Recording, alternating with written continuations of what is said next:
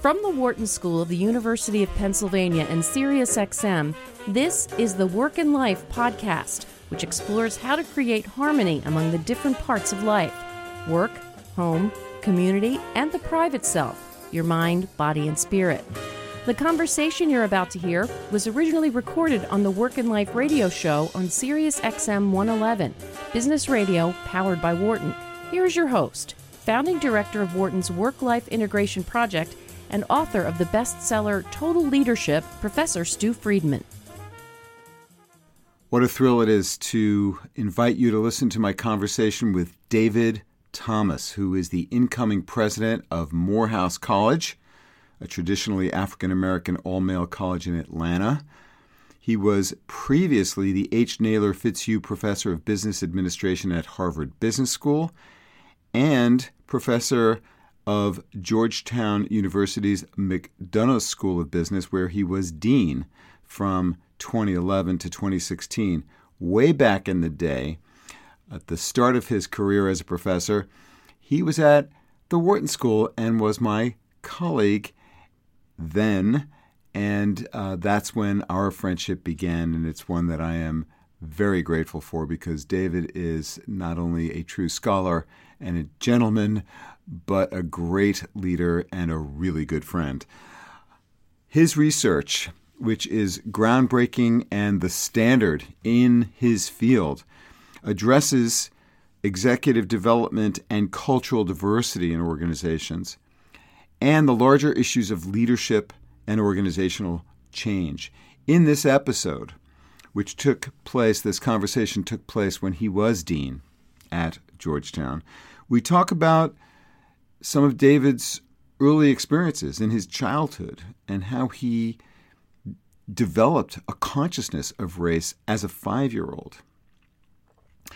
We get into his strong and important ideas and beliefs about how diversity and inclusion remains an issue, a real problem in corporate America, specifically in leadership roles.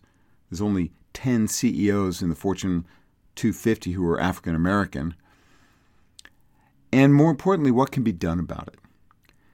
Unconscious bias is the issue, one of the crucial issues that, that has to be addressed because it is a likely reason for the continuing lack of diversity in corporate America. And we talk about this in the second half of the show. So get set now to listen and learn from a true master of his field and a great leader in our business world and in our society, David Thomas.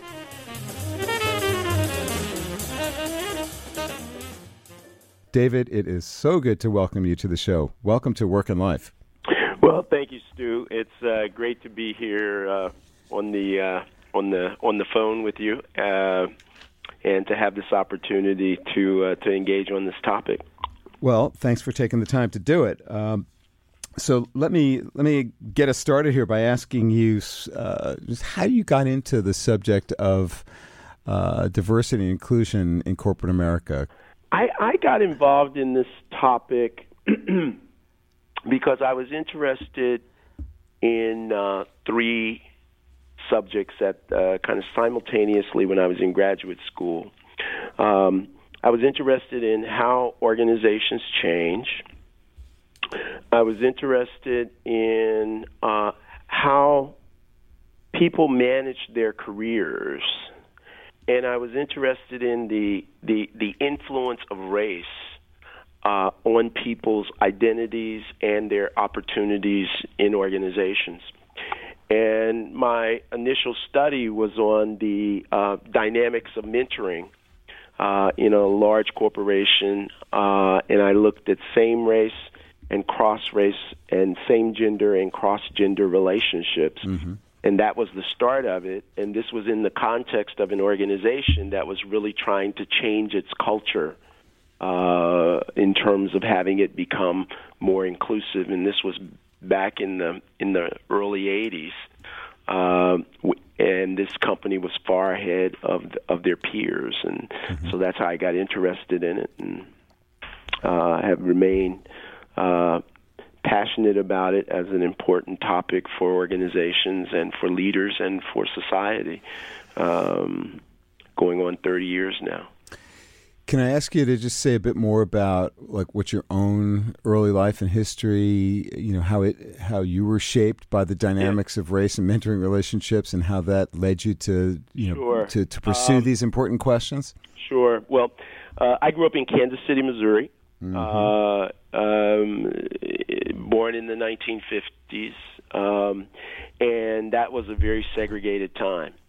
Um, and if you ask me about the first influence of of race on my thinking, um, when I was five, I remember I, around five, early on, I, I, I told my father I wanted to be president. Really? And uh, he said, "Great." And uh, not long after that, I told my father I was going to be the first black president. Ah, so Barack beat you. Because Barack beat me, uh, but even though he's way younger than you. Well, what was interesting about what I find telling about that is I start out, I'm just going to be the president. And somewhere I realized I would be a black president and there hadn't been one. So I've got racial identity now. And the next step I Wait, wait, wait. So let me just jump in here. So so that was not like your first thought. The first thought was I want to be president, not I want to be the first black president. Do right. I have that right? Exactly. Mm-hmm. First thought I want to be president. Hmm. Second thought I'm going to be the first. I'm going to be the first black president. Hmm. Now it's raced. My next conversation with him, I remember this vividly, was I'm going to be a lawyer because by that point in time, and I wasn't yet eight years old, I had figured out unconsciously that a black man could not be president of this country. Now, sad to say. Wait, wait. So, how did that lead you to wanting to be a lawyer? Well, what was the next best position of leadership? Oh, I see. So your and your expectation was dashed. Was, the other thing was, as a kid who was fixated by television with the civil rights movement, mm-hmm. I saw two professionals, preachers and lawyers. Hmm. So one went to jail, one got him out of jail. oh my God! And so I said, okay, I want to change the world. I'll be a lawyer. You can liberate people that way you can liberate people that way. Mm-hmm. And um, and you know, a theme in my life and my work has been the theme of uh, trying to, in some way, create change uh, to make the world a better place. And you uh, have. that's how I found my way into organizational behavior. Mm-hmm. I'm sorry. Say uh, say more about how you found your way there, and then I want to ask you about uh, about your your master work. Uh, yeah breaking through. Uh, yeah. Uh, you mean how I found my way into uh, organizational yeah. behavior? Yeah. Um, I uh, went to uh, went to college. I was very involved as a sort of student leader, student organizer, uh, in particular around issues that had to do with um, black identity uh, and the black community and and that was at uh, Yale, right? That was at Yale, and the South African uh, uh, movement around South Africa that was starting then in the 1970s. Mm-hmm. And I stumbled upon these courses that were organizational behavior courses, and they seemed so relevant to hmm. what I was trying to do in my student leadership work. Mm-hmm. Um, and then I became uh, I started to realize that these were concepts and tools that, if used for the right purposes, mm-hmm. could change the world. And I wanted to contribute to that. And I started to think that if I became a lawyer, there'd be lots of lawyers, but there'd be very few people um, with the kind of knowledge uh, that would come from the study of organizations and individuals in organizations that could actually make organizations a better place. Mm-hmm. And and that's what uh, that's what grabbed me and brought me back to graduate school first at Columbia and then back to Yale. Mm-hmm. Mm-hmm. Well, I know I'm among many who are very grateful for your having made that decision. Uh, so you know you've you've seen a lot now uh, over the few decades that you've been at this issue. Uh, let me ask you a really high level question here, uh, and that is what has changed and what has not? Okay. Um, what has changed is that um, the gates of opportunity have opened up in a way that no child, I think, can say that any opportunity or or any aspiration in America today is impossible. In the way that, you know, at some point as a little kid, I came mm-hmm. to the mm-hmm. conclusion that it was impossible for me to be president. Hmm. Mm-hmm. Uh, so so that's the positive side. Mm-hmm. Because that has uh, proved uh, that, that, has proved to be untrue, hasn't it? Well, it, it's it's uh, which piece of it is? No, I'm sorry. That, the fact that a, a you know a, a, black person cannot be president. We we've proven that that is no longer right. true. Yeah, yeah, we've proven that that's true, and we've proven that a black person can be a CEO, mm-hmm. uh, a senator, uh, a CFO, a member of a major corporate board, uh, et cetera, et cetera, et cetera. Mm-hmm. But still, when we look at the fact that um, of the Fortune 250, there are only five black CEOs. Um, when we look at the fact that uh, the numbers of uh, African Americans on uh, boards of directors in those companies has actually declined a bit. Uh, really? Uh, or you could say that it's that it's been stagnant for a decade. Hmm. Uh, that the percentages of um, African Americans on campuses um, have essentially remained. The percentages have essentially remained about the same for two decades. Mm-hmm. Um, you know, there's a sense that opportunity is not expanding, and you also find that um, that lack of representation is also connected still with you know things like stereotypes that people operate off of, and there's a great body of work that's become influential about mm-hmm. unconscious bias, mm-hmm. which I think is much more the explanation for some of the inequality that we continue to see in companies than is uh, intentional discrimination. Unconscious bias is essentially automatic reactions that we have to particular people or demographic groups that are out of our awareness mm-hmm. uh, and that don't necessarily represent what our intentions are. Hmm. So an example, you know, one of the one of the major findings from the research on this is that people are more likely to associate women to family and men to career. Mm-hmm. Right? And and or I should say they are more quickly to associate women with family and men to career.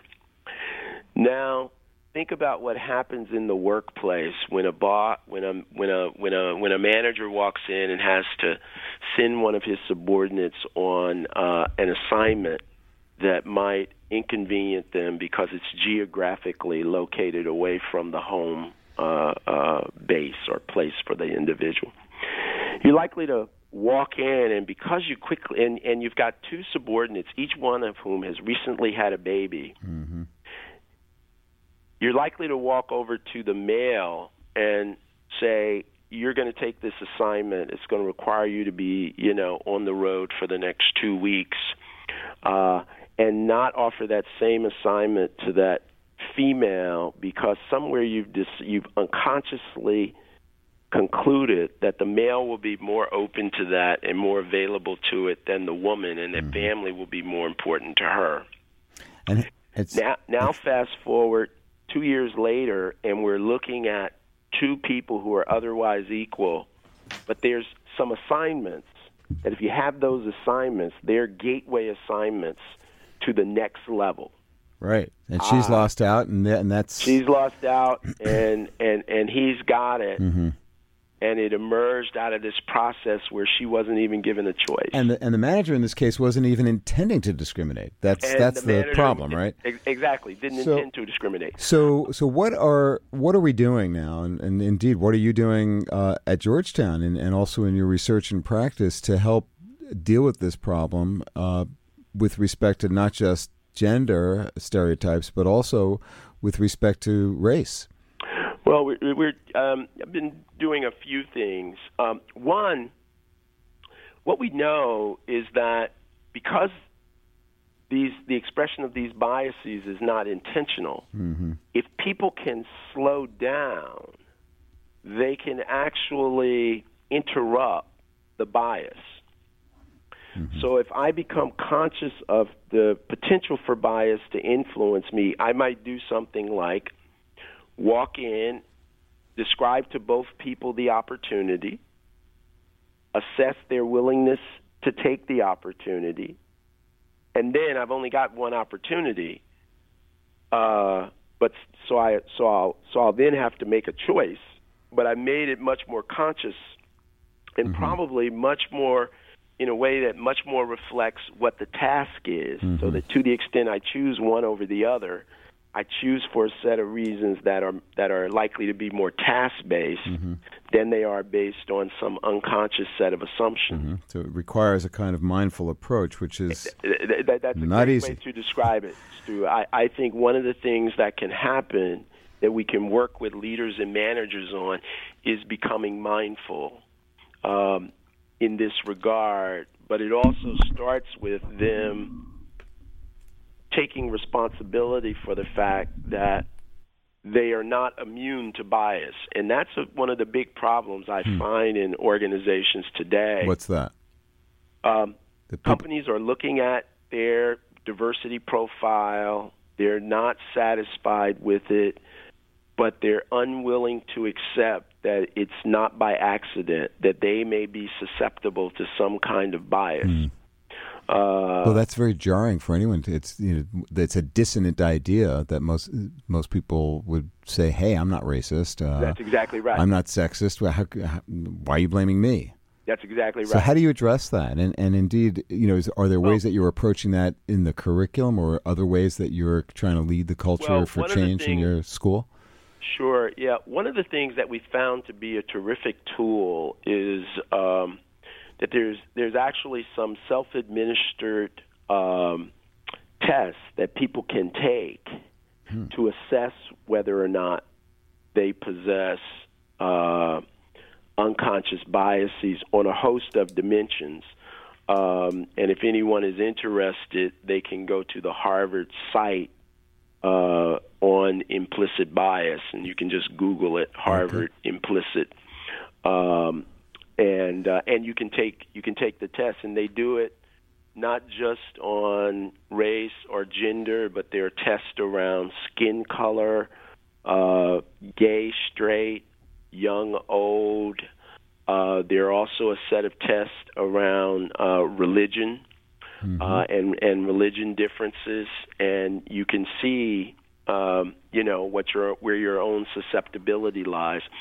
And we've had some um, real success uh, working with both students and companies using that self-administered instrument, which then opens up executives and students to the fact that they're not immune, but that they're also not, uh, you know, uh, uh, destined to to uh, perpetuate the biases, you know, in to, to act on those biases that uh, they possess. And the reality is that on some dimension, uh, all of us uh, have biases that have been socialized into us. Um,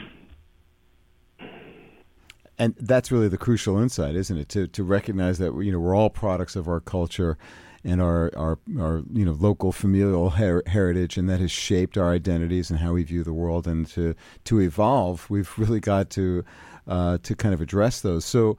So what you know, we, we've only got a few minutes left here, uh, David. I'm sorry to say, but um, you know, what do you think is the most important uh, directive that or, or direction that you'd like to see our business schools going, our companies going to move forward and, and to progress to, to be a more inclusive and fair society?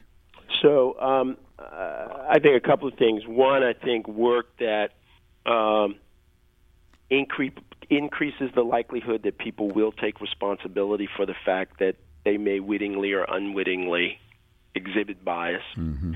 Two, I think it's very important for leaders to take responsibility for uh, creating diverse and inclusive workforces, and um, and then sharing that part of the agenda with the leadership team.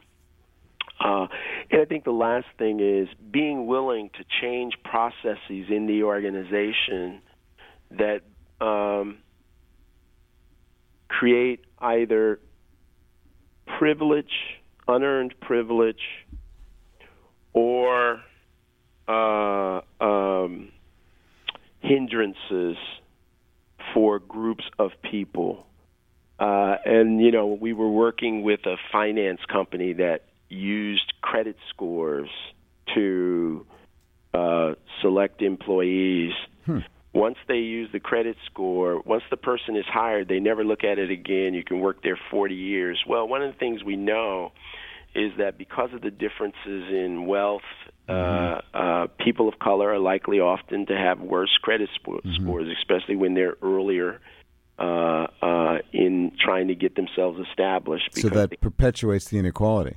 So that perpetuates. So that perpetuates the inequality. And in this particular company, they were willing to uh, do away with using that criteria because they realized they had other criteria that are mu- that were much more related to the work.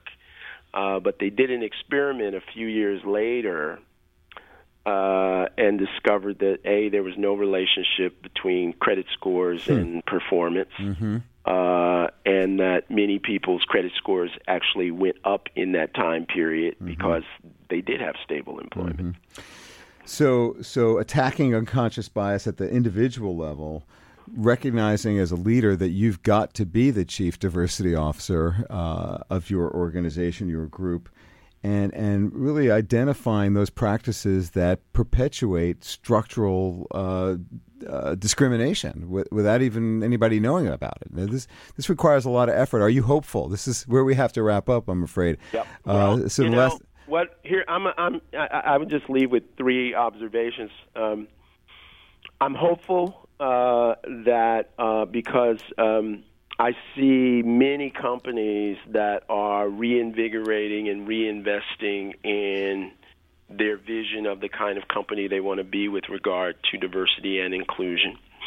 Um, where I'm most concerned is that um, I I I don't see consciousness around this dimension of organizational life in small and medium sized companies and in particular tech companies which is where a lot of the growth for our economy lies in the future. Mm-hmm.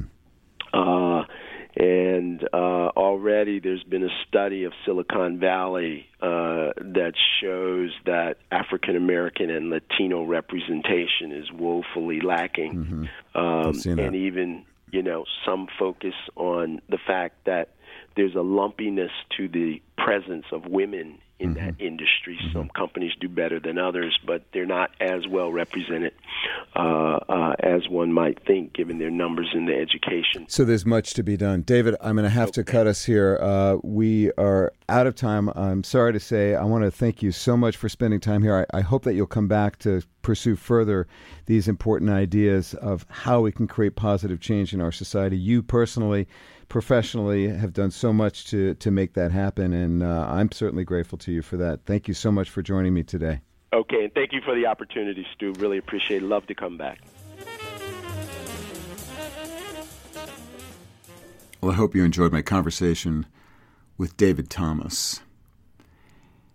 And now I want to offer you an invitation, a challenge for you to take up what David and I were just talking about, and that is the idea of developing a bit more mindfulness in yourself to recognize bias in your own perceptions and decision making.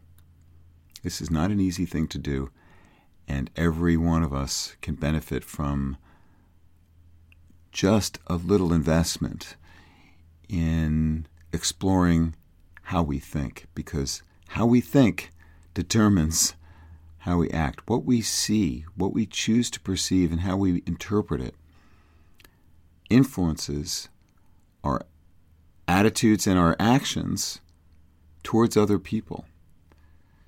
So, here's an opportunity for you to raise your consciousness and to become more aware of how you think with respect to the matter of race and people who are of different races than you. So, what I'd like to recommend or ask you to consider doing this next week is to record what you think about when you see, either in person or on some screen, anywhere, a person who is of a different race than you. What are your thoughts? Let's just start with that as a small step toward becoming more mindful and helping you to become perhaps more immune to unconscious bias by raising into conscious awareness how you think.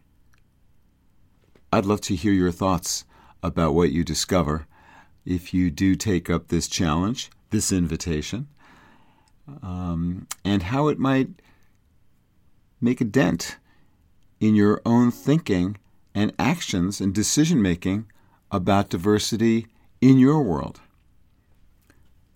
You can write to me, friedman at wharton.upenn.edu, or on Twitter at Stew Friedman. Thanks for listening to this episode of Work and Life. This conversation was originally recorded on my weekly radio show on Sirius XM 111, Business Radio, powered by Wharton. Tune in for live broadcasts of Work and Life on Tuesdays at 7 p.m. Eastern. For more about today's guest and about previous guests, check out our blog at workandlifepodcast.com. Join the conversation by tweeting at Stew Friedman. And for more ideas and tools for creating harmony among the different parts of life, check out our website, totalleadership.org, and my book, Total Leadership Be a Better Leader, Have a Richer Life. If you like this podcast, please subscribe and share it with your friends, family, and coworkers.